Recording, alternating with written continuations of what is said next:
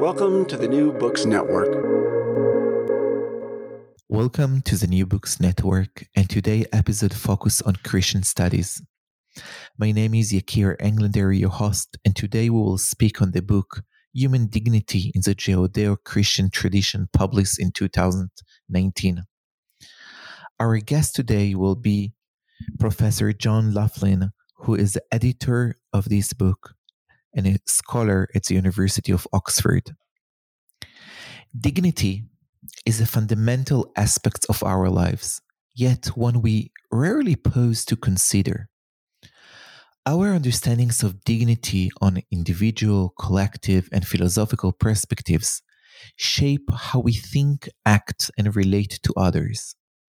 This book offers an historical survey of how dignity has been understood and explores the concept in the Christian tradition. The contributors examine the roots of human dignity in classical Greece and Rome and the scriptures, as well as in the work of theologians such as St. Thomas Aquinas and others. Further chapters consider dignity within Renaissance art and sacred music.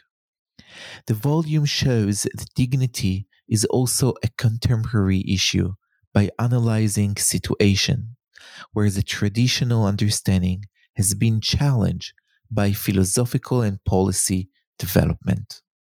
John, can you share with us a little bit about the reasons and the needs that you felt um, that made you to edit a book about human dignity? Okay, thanks very much. Um, well, the, the book originated as a series of lectures uh, in the University of Oxford, uh, where there had been a big conference about human dignity held under the auspices of the British Academy and the uh, Baroness Hale, who, who was a member of the, the UK Supreme Court until recently, and uh, Archbishop Nichols, the Catholic Archbishop of Westminster, now Cardinal Nichols. And it was really raising the issue of just exactly what the term means because there, there have been a wide variety of interpretations about the meaning of dignity. And the idea behind that conference, uh, which resulted in a book edited by Christopher McCrudden, um, another Belfast professor who was uh, in Oxford at the time, um, was to really present all the opinions uh, about the meaning, and it, it, made a very big book. Uh, and what struck me when I read that book a couple of years ago was precisely that um, there weren't it, there was basically uh, no fundamental agreement on the, on the very term itself. So, so dignity could be used to justify euthanasia and assisted dying, or it could be used against those purposes. It could be used to support gay marriage. It could be used to argue against gay marriage. So, so what I thought would be useful would be to try to set out as clearly as possible one position on on the topic, which would be the, the what I call the Judeo-Christian tradition. Uh, tradition. Um, one of the reviews of the book actually objected to the term Judeo-Christian because they said I didn't really speak much about Judaism. In fact, we do have a chapter on the old well, the Bible and the biblical origins of it. Um, so, in any case, it was one of the major positions that emerges from this book. You know, this, uh, I'm particularly from my own tradition, which is the Catholic tradition, where you have a quite a specific understanding of what human dignity is. Um, but also, I found, rather to my astonishment, that there were there were actually positions that were against the very concept of human dignity, that certain authors were arguing against it. They said this is basically a useless concept, or Steven Pinker from um, Harvard University, I think he, he said it's a useless concept and and it's a way in which religious people introduce their ideology into ethical debates, uh, as it were, by the back door. I think referring to issues such as abortion uh, and bioethical issues of that kind. So, what I thought would be useful in this debate, and really as a way of enhancing the debate, of laying out clearly our uh, positions, respective positions, but to do so in a critical way, in a self reflective way, was to uh, invite a number of scholars from that Christian tradition to really deal with a number of subjects uh, about how they understood human dignity in order to make it clear what Christians actually mean. Um, and this was uh, then uh, presented in a series of lectures at the Blackfriars Hall Institute, uh, the Las Casas Institute in Blackfriars in Oxford. Um, and most of the chapters were given as lectures initially, and I invited a number of other people who hadn't given lectures to contribute to subjects that hadn't been covered. Um, uh, so this then resulted in this book.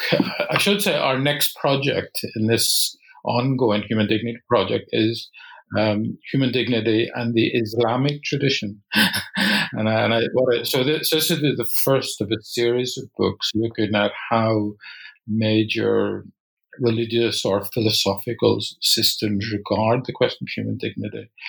Again, as a way of, of, of dialogue, of understanding, of, of uh, so the, the, we're now just putting together a series of lectures in Oxford by Islamic scholars. I hope to do one on the Jewish tradition as well. I think it would be great. I would love. One on the yeah, I would love one on the Hindu tradition, etc. Yes. So it's just, it's the beginning really of a bigger project. I think of of mutual understanding between faiths and religions and philosophers. Thank you. Thank you so much. So, John, let, so now let's start to go to delve into the project itself. Okay. Um, we know that human dignity became a very important um, concept um, um from 1948 um, in the UN Declaration. But actually, the idea of human dignity is from beginning, um, the beginning at least in the monotheistic traditions, where in Genesis um, God said to someone, um, "Let's make," and and um, it's in Hebrew, it's in a plural. Let's make a human being, and let's make the human being in our image. Yeah. Um, B'Tselem Elohim. So, can you share with us, for people who do not exactly understand what is human dignity, yeah a little bit like a short introduction of like why it became so important in 1948, oh. what exactly it means, and then maybe a little bit of a, an introduction to understand what's happening in Genesis. Okay. Well, I, I think the, the 19, 1948 is an important turning point because what we need to remember is basically the Second World War, the Nazi regime and the Holocaust, you know, the, the, the, the, genocide against the Jewish people uh, attempted by Hitler, which uh, was such a horrifying event of great evil, I, I would call it. Um, probably the, the, most horrific event of the 20th century. And after the war, um, as people came, as, as the, the victorious allies and, and also many Germans themselves came to understand the, uh, the the awfulness of this event, they, they realized they had to really explicitly state that every single human being is of infinite worth and value, uh, and has uh, whatever their philosophical conviction and the the, the actual uh, Declaration of Human Rights, of which this is the first article on human dignity, was was drawn up by a committee of uh, intellectuals and scholars and people from various traditions, including atheists as well as Jews, Christians, even a Confucian from China. And they realized that they, they couldn't really um, uh, provide a, the, the, content of human dignity because there's so much disagreement, as, you see later, came out uh, about the meaning of dignity. But they did realize that it was such an important concept, they had to put it in, even if they didn't always agree on why it was there. they realized it had to be there. And this then became the basis of human rights uh, theory after since since 1945, um, the German constitution, the, the, the Grundgesetz, which is the basic law of Germany, drawn up in 1949, but then West Germany, but applies now to all of Germany. Uh, also, in its very first article, speaks about human dignity, uh, uh, and I think this again is deliberate. Uh, it reflects in the in the group that drew up the that Grundgesetz. Uh, you had Christians, you had socialists, you had Kantians, you had uh, people from various philosophical backgrounds. And once again, it was really uh, this terrible event, series of events of the Second World War and the genocide against Jewish people, along with many other groups as well, was so horrific that they really had to make a very strong statement. And I think even today in Germany, the notion of human dignity, Würde in German, is still very, very important. And from then, it was used in several constitutions and uh, several conventions of human rights and became part of the discourse of about human rights. Um, but once again, with very varying interpretations of what it meant, you know, so, so that is one of one of the, the problems today, I think. But but I think it was it was so important to have that notion of the absolute uh, value of every single human being of whatever status, color, creed, physical condition who comes into the world. Um, and deserving of the protection of society. Uh, and I, I, would say um, so that so that was context, and I, I, still think the concept is still with us. We're still in many many many situations in the world where this has not been respected. You think of uh, you know, well, we had the Soviet Union, we had communist China, we had Pol Pot, we had uh, various regimes in Latin America. So it was uh, you know, we're, we're human. The, the, dignity of human life has not been respected. So, so I, I think it's still, we're still living through trying to find a way of um, uh, really find a, a, a, way of living together in which human dignity is one of our absolutes. I think what's dangerous today as well is that there are some philosophers who deny any legitimacy to the notion of human dignity. They say, well, human beings are no better than any other animal, that we can just. Uh, a, a, philosophy called preference utilitarianism, which uh, says, well, it really depends on uh, the utilitarian good and what we actually prefer as individuals as to whether someone should live or not, including children who might be handicapped or older people. So it's it's still a very relevant issue, I think. And if you undermine the concept of human dignity in this way, then you're really undermining the basis of law, the basis of human rights, the basis of uh, really the, the, the, the, the positive advances we've, we've made since the Second World War and our you know, rejection of any kind of Nazi or fascist or communist, Marxist, Leninist kind of position. Um, so, so, so that would be the context. Now, we're, yes. So, so, uh, so maybe I, I just want to stand here. So, in a way, after the Second World War, Western society, at least, yeah. um, understood that the assumption that we need to respect and we need to um, not to hurt each other yeah. the foundations of that yeah. is not there or it's there but we do not really understand it and or we do not really um, care enough about that and we we see it in the two world war uh, war, uh, world wars yeah and then they say let's declare let, let's create a declaration that will put it in the focus. Now then come the question of what is this thing? Right? What is this thing? So kant he's, he, he focused a lot about um, human dignity but from a non-religious point of view. But then we also the monotheistic religions we have the concept of human dignity, but this concept of human dignity is not standing by itself. Mm. It's standing because, if I understand, that God said that we were created in God image, and therefore there is something uniqueness about um, humanity, right? Yeah. Um, however, some people will say that from both sides. One, maybe I do not believe in God. So we, we, then we need to go to the more philosophical agreement and understanding of, and I would love if you can say something about that. Yeah. But then your book is focused more on the connection yeah. that religious and mostly Christianity is making between us as, hum, as, as humans and the fact that we are unique because we were created by the image of God, which is interesting because I, I'm not sure how something else cannot be created by the image of God, but maybe you can help us there too.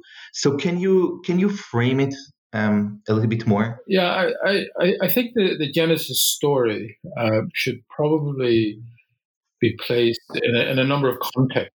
One is the, the context of the Near East and uh, the, the, Hebrews and then the Jews uh, lived in, in the Near Eastern civilization. They were a small group in large Near Eastern civilizations of Syria, Babylon, Egypt. Um, they, they, they arrived in Canaan, which was also part of these societies. And I think when you look at the mythology, the creation mythologies of those civilizations, you find um, it's interesting to look at the position of human beings and then compare those mythologies with what the Bible is saying in Genesis. So, in those mythologies, uh, very often human beings are actually of little account. they're, they're, they are created by the gods.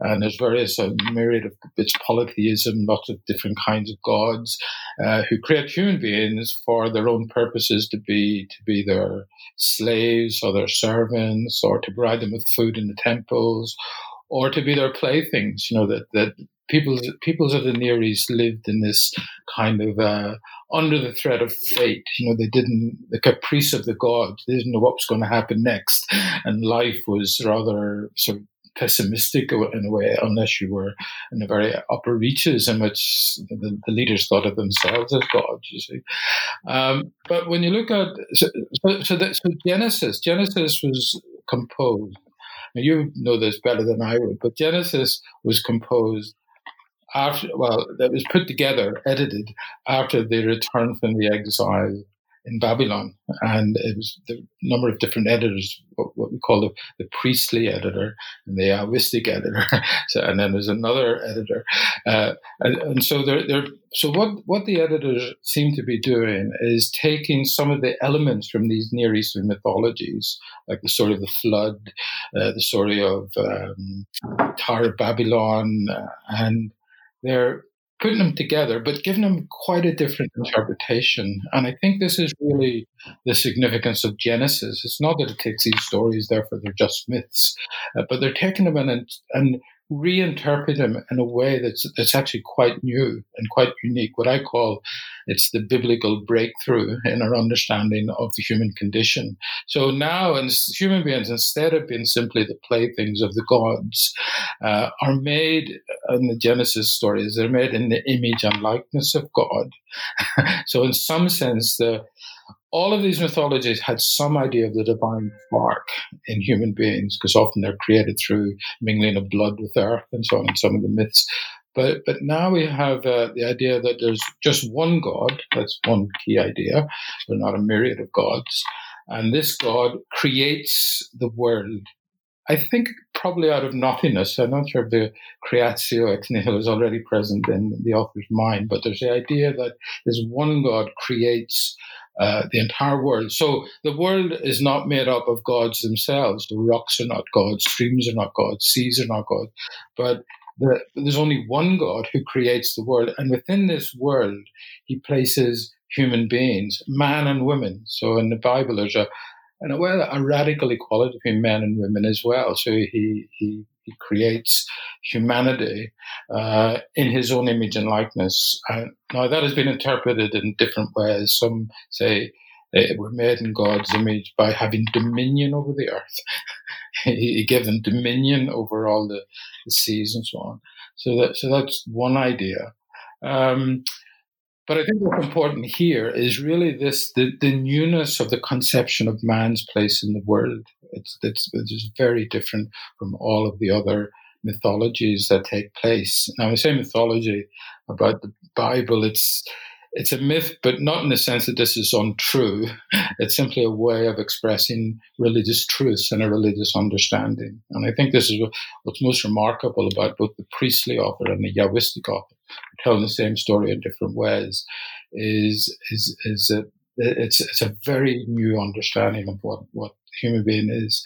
Uh, so that so that's one idea. Um, now, later scholars will reflect what does being made in the image of God mean? And you, you mentioned it in a sense, the entire world is in the image of God, but only in a sense. I think human beings are made in a special sense in the image of God. And uh, usually it's seen as the fact that we have reason, that we have freedom, we have free will, we can make choices, etc.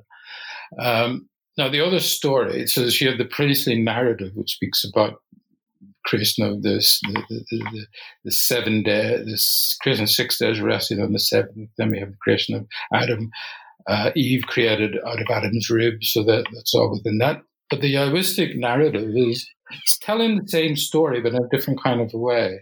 And now we have um, the image of a world, the Garden of Eden, which everything is in harmony, where man and Eve are in harmony, they're harmony with the animals, but also that God walks in the garden with them. So this is the other idea that's coming out that that human beings are God's friends.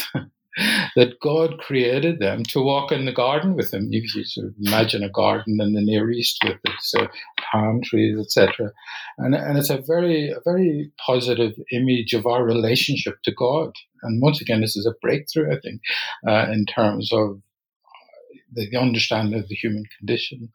Um, so. Uh, so I think this idea then this this is all connected. I think with attempting to bring back, um, uh, well, Judaism then becomes, after the Babylonian exile, these authors are presenting this story in a new kind of a way in order to bring uh, the Jewish people back together again and to cohere them in a, in a kind of national consensus, remind them of uh, the, the, religious faith, which is the faith of uh, monotheism, and to warn them against false gods, the false gods of Canaan, etc. So, so there's all of that going on at the same time. Um, so I, I, think so, I, I see it in that sense. I, what's interesting about the, the rest of the Bible, uh, what we call the Old Testament, is that there's very there's very little reference later to to uh, man be made in the image of God, and it's really in the towards the, the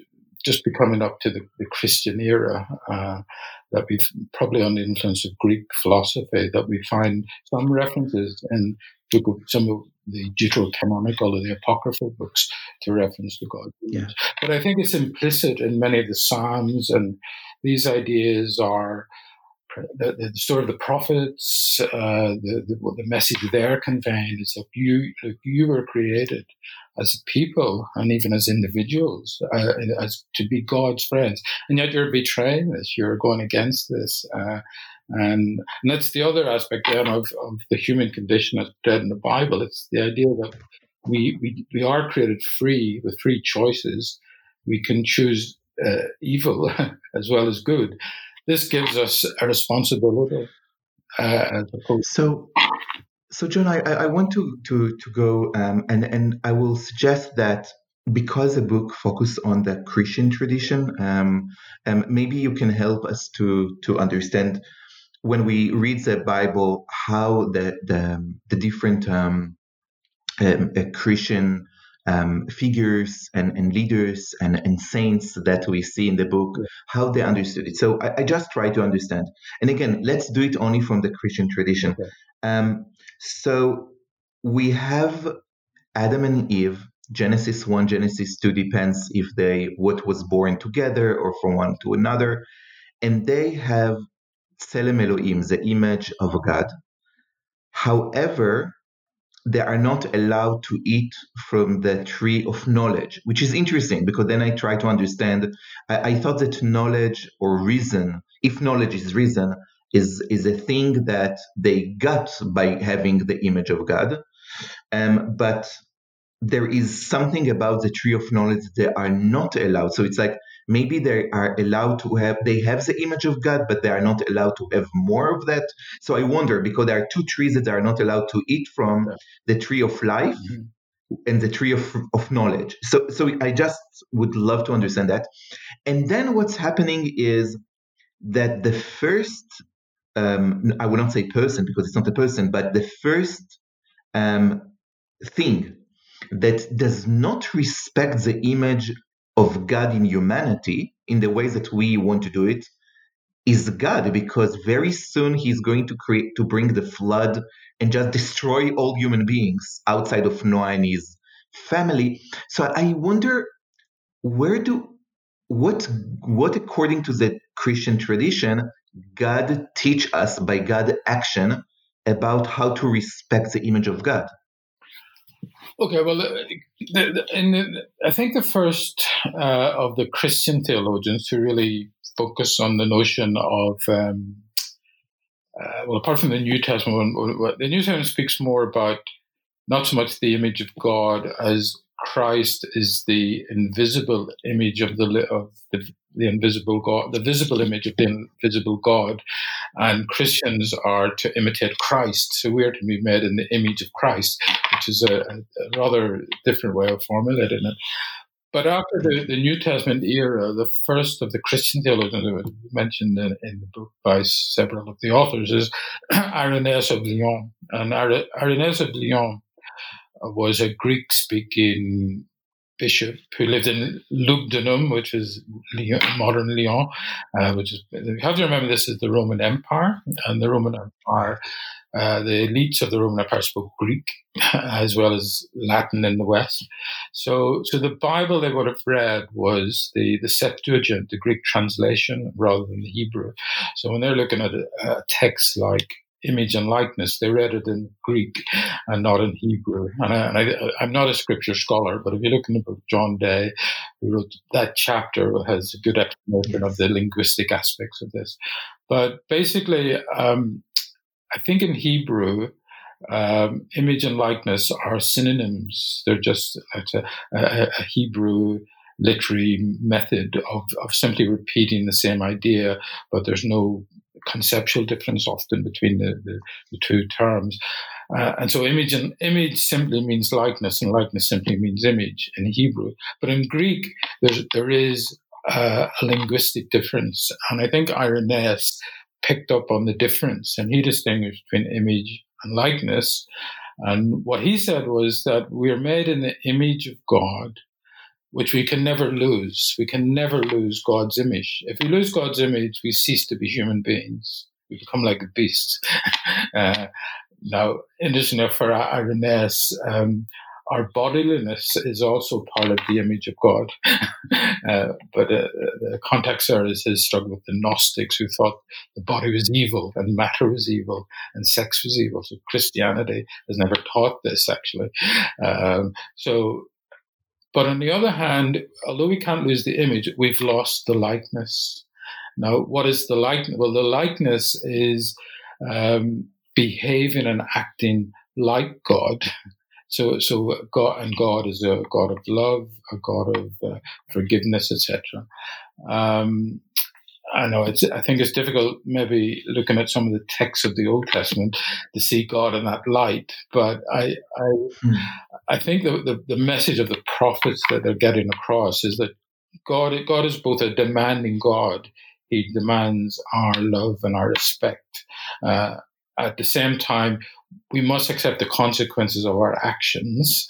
so we are free. We can fail. We and so this, so this notion of the fall is also imp- important. The notion of the fall, of sin, of human wretchedness. Okay, and that's why the fathers, and like Irenaeus, and subsequently, they distinguish in the glory of of the human being.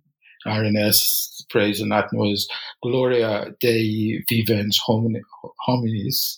The glory of God is man fully alive, so it's a rough translation. But on the other hand, we're also aware of the miseria and so the Bible um, often speaks about man's misery and man's sinfulness, and God must punish us for, for our sins, uh, and perhaps done it in a rather exaggerated way at times. But nevertheless, that's the human condition is composed of these two ideas. So, so Irenaeus then says we, we, we, we do retain the image, can never lose the image and which is, I think, a very important idea in Christian anthropology because it, it's, it's saying that every single human being still has God's image, whatever that person's condition. So this is one of the powerful was a very new idea actually in Greek society because not everyone had the same dignitas. Uh, so dignitas varied according to your social status, according to your condition, whether you're a slave or not, etc. Now, what Christianity brought was this radical idea that we are every single person is made in God's image, can't lose. But the likeness then is the the idea that we are fallen creatures. We have lost the likeness, but we can recover it. We can actually uh, become more like God. And on a Christian perspective, it's you become more like Christ because Christ is the image of the of the living God. So the more like Christ we become, the more we return to that likeness which we lost at the fall. And and the, the Christian fathers and the early centuries they, they actually formulated a whole theology of a myst- almost a mystical theology of um, the return to God. And sometimes this is mixed with Neoplatonic ideas of, you know, the, the, the idea of the demiurge creates matter and we, we are sort of at the lower levels of the matter and we return to the one, etc. So sometimes these ideas are, are used as perhaps a way of getting across the idea to the, to the, the, the Greco-Roman society of those centuries. But that, that's the basic idea then that, that we and I and I what I what I did in the book and my in my own chapter in the book was to try to trace this notion right through right up to the Renaissance and even into the modern period where image and likeness are central to the whole work of Renaissance humanism, for example, as as well as medieval mystical theology, and there's a, a deep continuity between them.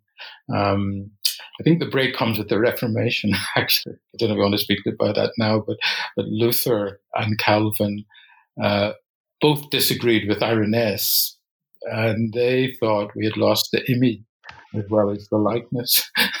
so the so the Calvinist doctrine of the utter depravity of human beings really begins then, you know, which is a very different kind of leads to a very different kind of anthropology. In fact, you know, this the notion of the human condition is somewhat we had to be totally remade from without, which is very different from the medieval Catholic idea of, say, St. Thomas Aquinas, where grace can build on nature. So nature itself is not completely obliterated, but we can actually build on nature, uh, correcting the sinful aspects of nature through virtue, but uh, nevertheless, nature is itself good. Uh, so, so that's so. I think this is how the Bible then was used in our Western Christian tradition. Um, as also in our Eastern, the, the, the Orthodox Byzantine tradition would share that.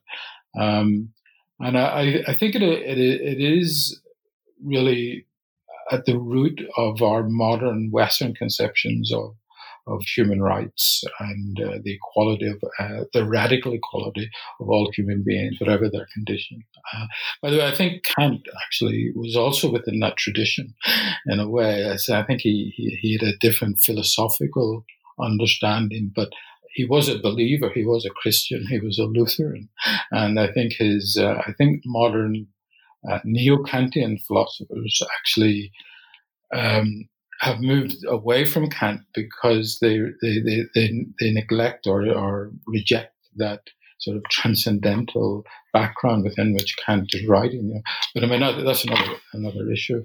So, so you. you. see that I think you can see the kind of pattern that remained right through those early um, centuries and right up to the Renaissance. And I think the Reformation is the first break with that consensus. You know. Yeah.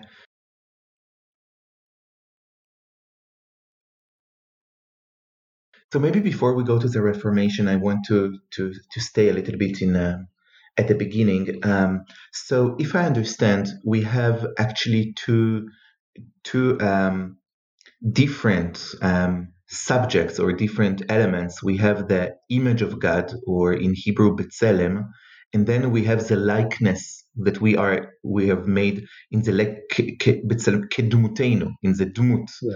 the image. Uh, yes, and um, I, I, agree that um, I, I, totally see the point. It's so important what you bring about the distinction between the two. In the Christian tradition. So I just want to make sure that I understand. So the image of God is something that we all were born with and we cannot lose. It doesn't matter what happened, it doesn't matter if we sin. Mm-hmm. And in that way, it's different than the Hellenistic or the Roman Empire when we have um, we are we have the use of different um, that people are born in different um, um social not character but yes exactly like we have men and women. And in what we will call in in um, in the academic world more like an honors honor society yeah, yeah. right? Honor society where we have this distinction. Um and and and what christianity actually says is to say that every human being has an image of god's tselem and therefore you cannot take it. However there is something and in that way, this will be what we will call in 1948 dignity, in the meaning that we cannot lose it. And it doesn't matter if you are Christian, Jewish, Muslim, atheist, whatever.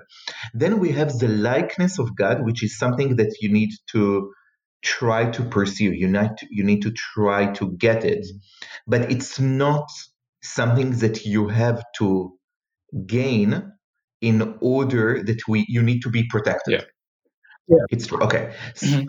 And, and then can you help me to understand so how during Christian history in that way, and, and again, we are before the Reformation, how we have slaves, how we behave with women in ways that definitely are not what I do not respect their dignity, how we kill how we go towards not for survivor, but what's a, a Christian theology around that? Yeah, uh, well, I, I, think it's a very good question, and I think one of the problems in tackling it is that quite often we approach some of these historical issues through the lens of modern ideological debates. so, if you want to look, for example, at the mm-hmm. Crusades, uh, we're very much influenced by the anti Christian anti-clerical uh, perspective of the 18th and 19th century of the Enlightenment, and then of, you know, of atheist or positivistic or socialist uh, commentators and historians. Um, I, th- I, think, but nevertheless, having said that, I do think there are there are questions to be asked and answered about to what extent has Christianity lived up to those um, ideals that were set forward. And, and let's take slavery, for example. Um, St. Paul is good. Well, as a good starting point, I think, where St. Paul says we're we are all we are neither Jew nor Greek nor Christian, nor free man or slave, nor man or woman. We're all one in Christ. But at the same time, he says, well, um, if you're a slave, obey your master, because God will uh, will reward you for doing that. You see, um, so it, it, seems to me what happens is that we, we sometimes find a principle enunciated like this radical equality of all people, but it might take many centuries for it to be uh, fully realized. And I think Christianity, like any other religion, uh, will become part of an institutionalized society. And I think the society it went out into, uh, which is the Hellenistic society of, of the, the, late Roman Empire, um, was a society where, as you mentioned, dignitas meant your status uh, and social standing within a hierarchical system right? And, and where everyone was simply not equal. You had the, the notion of the paterfamilias, uh, where the father of the family had absolute power over all the members of his family. Um, but nevertheless, I, I, think what, what I would argue, what maybe Christian apologists would argue, is that there was um, a gradual transformation of many of the those customs that had been prevalent within pagan society that before it became Christian. And that Christianity, in fact, did raise many groups to higher status. For example, um, well, we go back to Jesus himself. I mean, Jesus spoke to women. we look at the Gospel of Luke. Uh, Luke yes. mentions women very often in the Gospel. I mean, Luke was not Mm-hmm. not from a Jewish background, he's from a Hellenistic background, but he, he, he knew the customs very well, and he emphasizes all of those aspects in which women are um, uh, regarded treated as as human beings, fully fully human beings, and um, Paul had many female followers, and sometimes women are tasked with bringing messages to other communities, which is normally the position of men. So, so you do find that uh, there, there's a this, this seed is sowing of radical equality, uh, but it it, it will take time as a kind of leaven to transform the society in which it's found. And I think it's interesting if you look at, for example, history of the monastic life and the rule of St. Benedict. You know, St. Benedict um, formed his rule at the end of the fourth century, I think 380 or something like that. Uh, and in, in, the rule, he says, he's talking about the, the, order of seniority within the community. And he says, the, the, the order of seniority will be determined by the, the moment you enter the community, right? Now, that means if a slave enters the community, uh, a minute before the nobleman, he then is, is senior in, in the hierarchical order. So there's a, a, a, radical equality there. Many of the fathers of the church, uh, Gregory Nazianzen, for example, will rail against slavery, um, and they, you know, so there was a consciousness of you know the, the evils of slavery.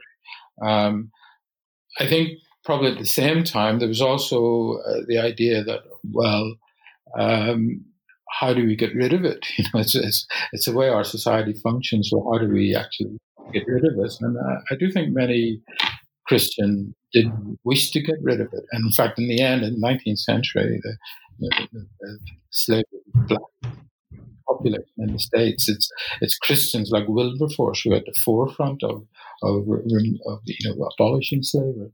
Um, well, interestingly, Napoleon, who is the hero of the French Revolution, actually returns to Haiti to restore slavery after it had been abolished by the revolution. so, so I would, I would say it in those kinds of terms. I, I, think it's easy enough to look at the past and uh, through this lens of a certain ideology or a certain set of prejudices and find what you want. But I, I, I, I, it seems to me that Christianity has slowly permeated our consciousness and has raised all kinds of groups of people because it is a universal, a radically universal cosmopolitan religion and not a nationalist type of religion. Um, and every single human being within that kind of black, white, uh, whatever their background, is regarded as equal. So I don't know if that answers the question, but it, but it does seem to me that we do need to have that kind of historical perspective of, of, of evolution. And and today, then I would say in the Catholic Church, it's I mean so these principles are really pretty radically um, uh, uh, accepted. Um, women, I think, uh, is also uh, the, the, question of women and gender issues is, um, I, I, think it's an interesting one because I, I think equality doesn't mean uniformity. so, so um, equality as as different kinds of people. So men and women are different. I think is what the church would say today, and most most of the um, but they're not different in the fact that they were created with the image of God, right? They're not different. exactly. well, they're, they're, they're uh, women are made in God's image in this as men are, but they're made. They're different uh, in terms of their gender. God made two genders. He made men and women, and they, they exist in a, a mutual uh, relationship and and I, th- I think the Bible. But but but again, I just try to understand. Maybe because you know because I'm not coming from the Christian tradition, so there is a fundamental thing which is beyond everything, right? Which is the fact that we all were created in the image of God. So the gender is less important than that. It's like the the foundation is that we all equal so, um, in the image of God. So whatever the image of God is, which I would love if you can go uh, explain us a little bit more about where we are today. Yeah. What is the image of God? What is exactly And then after that, we can start saying, like, okay, but we are also different, which totally makes sense. Yeah. But but we are different, but if I understand what is the image of God that we are equal, yeah. so then I can say yeah. maybe I am different, but I want something else. Mm-hmm. That I mean, many a lot of dialogue will open, but I wonder what is the thing that we are not allowed to touch according to the Christian tradition today, because this is where I don't need to report anyone. I don't, other than the divine, because I was created in the image of God. End of the story. Point.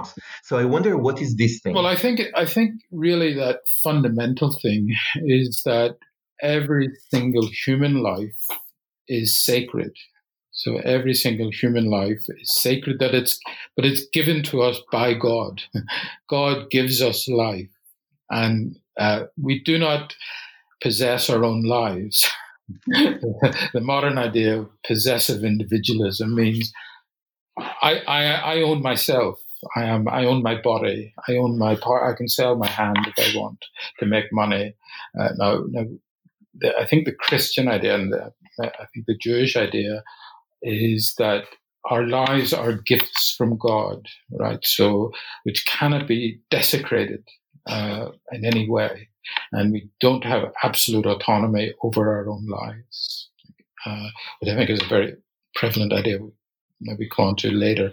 So I think both men and women share that fundamental idea that their lives, whether as a man or as a woman, is equal in the sense that their lives are absolutely sacred and that they cannot be desecrated uh, uh, through any through slavery or through any other. So the other aspect of, of, of image of God, I think, which is important, is well, traditionally thought of reason as one that we're we're this is the Cicero idea that we, we rise above the animals through our reason, you know, and we we but we must exercise our reason. We mustn't be lazy. We must act virtuously. We must uh, really understand the world. We, we have a reason for a purpose, which is to, to know God, to understand God, to seek God as well.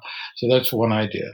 Yeah, and men and women both have that. so, so, and even within the Christian tradition, women have been regard have been made doctors of the church. You know, some of the female uh, saints have become doctors, or in other words, teachers, and because they have this knowledge.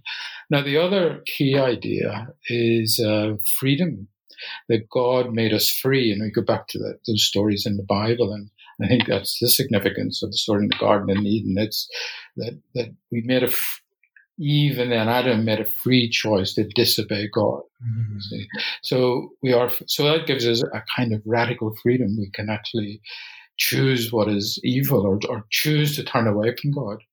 But then we must bear the consequences. Now, both men and women have that as well. So there's a radical equality. It was Eve who made the first choice, but Adam made the second choice. so they both chose. So they're both equal. Um, and, I, and I think it's that that idea that um, reason and freedom our reason and will are closely connected. So the word in the mid, Middle Ages they used was liberum arbitrium. So free will is liber. So arbitrium is uh, weighing up or arbitrating or choosing, um, uh, which means we use our reason to weigh up. But liberum is the act of the will where we make the choice. So, so they both go together. Now, both men and women have this. Um, I think this is the, the, the principle, the theory. Now that will manifest itself in many ways depending on the society. So, so you have societies maybe where women have a certain status, uh, which is uh, maybe uh, sociologically inferior to men in some ways. Um, I don't know. Do, do we try to make men, women into have the same rules as men? Is there a is that, is that a, a good way of doing it? So we could say in our Western societies, women are occupying more and more male roles. are they fulfilling their potential then as uh, as full human beings uh, in that way?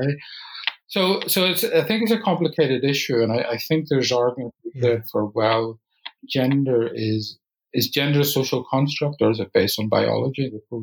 So I want to go to more fundamental, if it's okay, and I want to because it's the debate that we have in the Jewish tradition. So you can help me as a as a Christian scholar. Like, um, let, let, let's go to very basic. So, for example, in Israel, and I will give you a, just a short introduction. We don't have a constitution. Yeah. For many reasons, we don't have. But one of the things that the the um, the highest uh, um, courts have made that they wrote some what we call fundamental law yeah. laws, and one of them is, and here it's interesting, is human kavod. Now the question is, what is kavod? So here we debate because some people interpreted kavod as human dignity. Mm-hmm. Be- because kavod is dignity in Hebrew, some interpret it as honor. Mm-hmm because kavod is also honor, it's also respect, and it's also glory. It's complicated in Hebrew. However, one of the places where we have a contradiction is that in Israel, um, the only way to divorce, for example, is according to the rabbinic court, mm. which means that in this place, the Jewish Orthodox law is the foundation, is it's the only way how Israel function among Jews, if you are Jewish. Now come the issue that if Israel believe in human dignity, it's a contradiction with the fact that woman who is beaten by her husband for 10 years still need to get divorce only by the Jewish Orthodox law, mm-hmm which means that only the husband can divorce if he want and it creates huge mess this is for me as a scholar it's a contradiction yeah. because we speak about human dignity and then something uh, other thing ha- happened that fundamentally i think we all agree that a woman who is beaten should not be with her husband mm. I mean, I don't, I cannot understand dignity otherwise, right? So I wonder if you can take maybe this example or another example Where is the the Christian world today fundamentally in um, contradiction, like, and again, not if a critique, you know, as you said, it's something that it's a process. We grow into that, and we need to change ourselves. But where are the places where you can say there is contradiction between how the Christian life or Christian rule is understand, but then dignity. Because, uh, be, yes, because it's very fundamental. Uh, yeah, it's a very good question. Um, I, I, think, in, with, from the Christian perspective, um, I think first of all we need to return to the the, the gospel, where Jesus elevated the position of women, uh, both in regard to Jewish society then with regard to Greco um, Roman society um, by treating women as fully human beings. He also uh, said, I think in those days, only a woman could commit adultery, but not a man. Whereas what he, what Jesus said is, if you look at a woman with lust in your heart, you have committed adultery with her. Now, I might be wrong on that, but I think so. He's putting men and women on the same footing there. And I think this this really is uh, very important within the Christian tradition. And in Christian marriage, um, there must be um, consent, free consent between the man and the woman. So the woman must consent as much as the man. So the notion of arranged marriages or forced marriages is out. Now, within the Catholic tradition um, and in all of the Christian traditions until recently, divorce was not possible.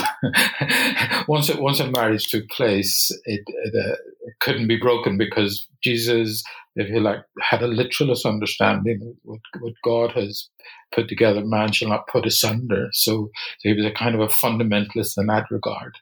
Um, so, so um, but nevertheless, I think within the Christian tradition, if um, even within the Catholic tradition today, if a woman is being abused by her husband, she has every right to leave him Okay, she she she hasn't. She is not. She's not forced to stay with an abusive husband, and it may have been in certain times in the past in certain societies. This was perhaps taught by some some of the authorities, but um, I think that was that reflected more the general society than the teaching of the church. I think the church is quite clear now that a, a woman should not be forced to stay with her husband. The question of divorce is a bit more complicated because, as I mentioned, in Catholicism, divorce is impossible in the secular sense. That because but but it's not contradict. I, I, I just want to understand the the simp in a in a in a.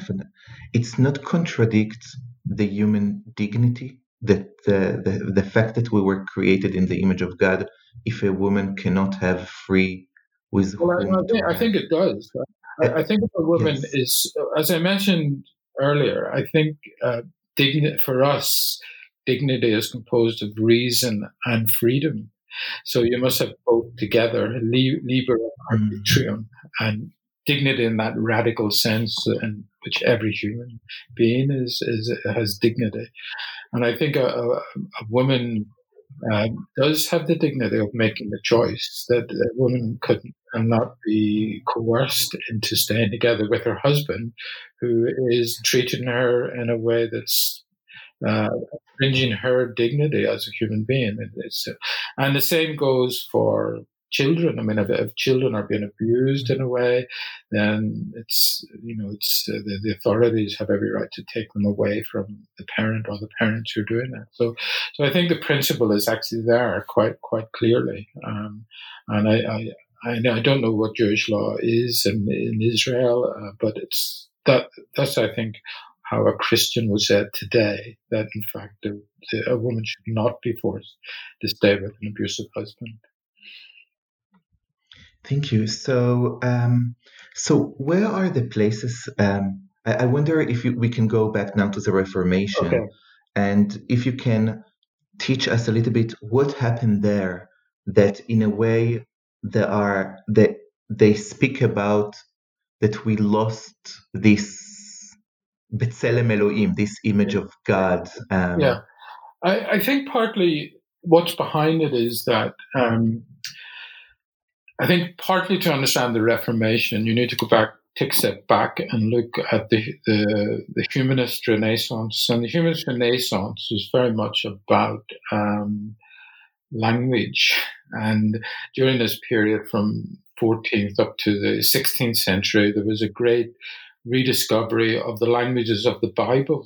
So, so Hebrew was rediscovered, I mean, rediscovered by, by Christian scholars. Um, Erasmus was had learned Hebrew. He had learned um, he, he, knew Greek. He translated the, the, New Testament from from Greek into into Latin, uh, revising the Latin traditions. Uh, and there was also a desire to have the, the, the Bible in the vernacular, in the, the language of the people of there, so they could understand it. Now, Luther, although he, he rejected the, the humanism of the Renaissance, he was very much influenced by this linguistic turn. And he returned to the, the Hebrew Bible rather than the Septuagint, both of which he knew. I mean, Luther was a great scholar. And, and I, I think in, in the, um, the Protestant tradition, another principle was sola scriptura. So, so they go back to the original sources of the Bible. And therefore, the they tended to reject then people like Irenaeus and Clement of Alexandria and these people that they called Hellenizers, that they thought were introducing foreign Greek philosophical elements into the, the, pure scriptures. So we have the pure purity of the Bible, and then we have these Hellenizers who are sometimes historians. So when they looked at that text, image and likeness, um, and the fall, Luther argued that in fact we, we, we also lost the fall because image and likeness are simply synonyms in Hebrew. I think this, this would be the kind of understanding. This is my understanding of it that that he there's no there's basically this distinction is an artificial one introduced because of the Septuagint and the Greek language by Irenaeus. But in fact, in Hebrew, one is the other, and if you lose one, you lose the other. You see? So, um, also, Luther was um, he was an Augustinian friar, so he followed Saint Augustine. Saint Augustine sometimes has quite radical uh, notions about original sin. For example, some say that he invented the, the theological concept of original sin, and Lutheranism then was very much conscious of what I call the misery tradition. so we have human beings as gloria and also as miseria. So the humanists were were emphasizing the gloria uh, without forgetting the miseria, while Luther was much more conscious of the miseria as opposed to the gloria. They could get the gloria, but they would have to remake our humanity totally from without. Christ has to come from without through grace and remake us completely into new human beings. Um, and Calvin, I think, followed in this line, and the other reformers very similar. Well, Calvin uh, was actually much more of a humanist in the sense he. When he was young, he he uh, edited text by Seneca, for example, as was word the Latin. Um, so, but I, I, think this this idea of utter depravity and losing the image as well as the likeness um, had really quite profound social, political, anthropological consequences because it's really a very different anthropology uh, from what medieval the medieval church had had developed. And and for example he would um, um, he, he thought that the, the so many theological concepts involved here, but he thought that the church um, was simply the invisible body of believers. So the institutional church was rather downplayed by Luther. And many, many of the activities of the institutional church that had been carried out in the medieval period by monasteries and hospices and hospitals were now handed over to the state. so the state became the, the instrument by which God can punish sinners and etc.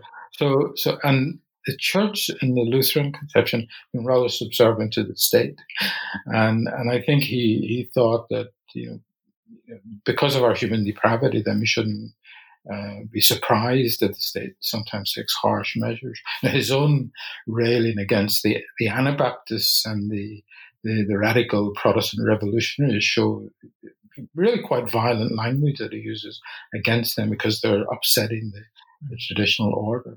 So, so that's one way of thinking about the Reformation and how we understand this, um, this distinction between between image and likeness. Now, later scholars such as Karl Barth and Emil Brunner also followed that Lutheran idea. Um, I think uh, even even further. Um, on the other hand, and in the book, uh, John Witte, who's a chapter on the Reformation, he points out the fact another reason of the Reformation is to say, well, Reformation also brought in notions such as democracy, freedom, rights, and, and truly the beginning of that modern understanding of our humanity, which is much more, but also a more individualistic one, I think. You know, that, that's the notion of the individual is, is, is sort of standing out now. In our, in our democratic systems, everyone has the right to vote, whereas in the medieval corporatist system, there was a much, much, a very different way of understanding uh, how society should be organized. So, so, so the Reformation is a crucial turning point, I think, in our understanding mm-hmm. uh, there. I think um, the other, maybe more nefarious consequence of the Reformation was sparking the wars of religion in the Holy Roman Empire and France and other places. Um, where I come from, Belfast, we, we've been living as we've never really gone beyond that in some ways. Um, but what, what, the, the impact that then, the, the, unintended consequences, one author put it, of the Reformation was to usher in a secularist type of society as intellectuals in the Enlightenment then uh, began to reject revealed religion, reject the Bible, reject Christianity, reject Jesus, and and they tried to, although they, they didn't become atheists straight away, they were much more probably deists or deists. You know, they, they believe in God, but they thought that God had created the world and set it on its course and then didn't intervene in it. It's quite suited them. Mm-hmm. They want they were in charge of it. You see that we're in charge, and, and the, the 18th century then very few atheists actually. David Hume perhaps was one. Hobbes maybe another in the 17th century, uh, but it's really in the 19th century atheism as such becomes more more important. But nevertheless, you find here a, a, a, a rapid um, secularization of our political, social institutions that will have important consequences, and therefore maybe a new uh, need to find a justification for the notion of human dignity. We're not mm-hmm. image and likeness of God. Uh, how do we justify? And there's where, you know, of course, Kant then comes in. He's one of the first really to treat human dignity explicitly uh, and try to find a, a more rational way of understanding it. it doesn't appeal to revelation and, and the notion God, uh, we're made in the image and likeness of God. But so, so he uses the idea of, um, uh, well, in German it's Würde, worth. And if you think, what is the worth of a human being? And he argues that human beings um, cannot be measured against other human beings uh, in a market type situation. So you can have, you know, three sheep equals one cow, and you can weigh them up and uh, their their relative value for each other. But he said a human being is literally priceless. The human being cannot uh, be measured in this way. He also said that. Um, the we should not treat a human being as an end, uh, as a means, but only as an end. You know, so that's the famous law of humanity, which, which he formulated. Um, and then the third idea coming from Kant, uh, which is important, is the notion of autonomy. So for Kant, mm-hmm. human dignity equals autonomy. Okay, but it's not the autonomy to do anything you like. It's not a libertinism, but it's again the notion of freedom, but that you're free to choose uh, a universal law that is defined by reason. that we use our freedom to accept this universal law. So, so, but I, I think what's important in this whole period is is that the the Judeo-Christian foundation of um, Western understanding of the human condition begins to be marginalized, pushed to one side, and is um, even denigrated. You know, sort of said it's mocked and it's derided. It's uh, well, Voltaire is probably the the, the greatest mocker uh, in that sense. Uh, we have the 19th century with uh, you know, Marxism uh, begins to develop, uh, Darwinism, theory of evolution, um, social Darwinism later, and all, all, of that is sort of undermining really that Judeo-Christian foundation that had really been the foundation of Western society up until at least the Enlightenment, I would say. So thank you so much. So my last question, John, is is um, when you think now about the future in the Christian tradition, um, how much, since dignity means so many things, and it's it's from it's also in a way even holding contradiction thing. Yeah. Um, I wonder how much do you think as a scholar that we should emphasize um, and should keep working with the term dignity, or it's become a term that hold too much that in a way it's better to use something else? Yeah, it's a, good, a very good question. Um, I would be very reluctant to, to throw it overboard because I think it is a term that is um, embedded in our human rights conventions. Uh, it's embedded in our um, constitutions of, of certain states and even in the, your non-constitution. You know, Britain also has no constitution, and someone once said the British constitution is not worth the paper that it's not written on. I don't know hmm. the Israeli constitution, but but I but I think the idea. I, I think we should not abandon the term. I think what we do need to do is clarify its meaning much more, much more fully. And I think, I think the book does do this actually. It begins the process of really reflecting on these competing ideas. And, and the, then the question we ask is, uh, which of these competing ideas is more, more or most conducive to human flourishing? I think what we what we really should be looking for is are the conditions in which every single human being, whatever their race, color, creed, condition, how can they function most fully as human? Because uh, as a Christian, I believe this is why God put us on earth. he didn't. He didn't put us here to punish us. He put us here to allow us to live gloria dei vivens homo, the glory of God as man, fully alive. And I do think there are conceptions of human dignity that go against this flourishing. I think uh, they're quite dangerous, in fact. I think they undermine our uh, notion of humanity. You know, we can't really define what humanity is. We can't we denigrate humanity as such, and we even hear voices saying human beings are a plague on the earth, human beings are a scourge on the planet. We should get rid of them. We have these ridiculous movements like the No Birther movement, etc., uh, for maybe good intentions, but rather mindless, I think. Um, and so we need to really confront these ideas, confront these, which are which are gaining widespread influence through the media, in our legal systems, in our policy making systems, etc., in a vigorous debate.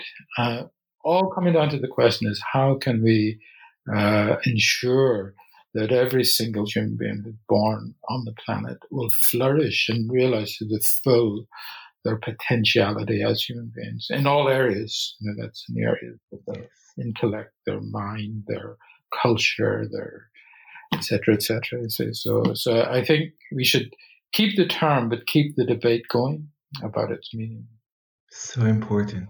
Wow. Thank you so much. Thank you for editing Human Dignity in the Jewish Judeo Christian Tradition. It was a pleasure to have you here. Thank you.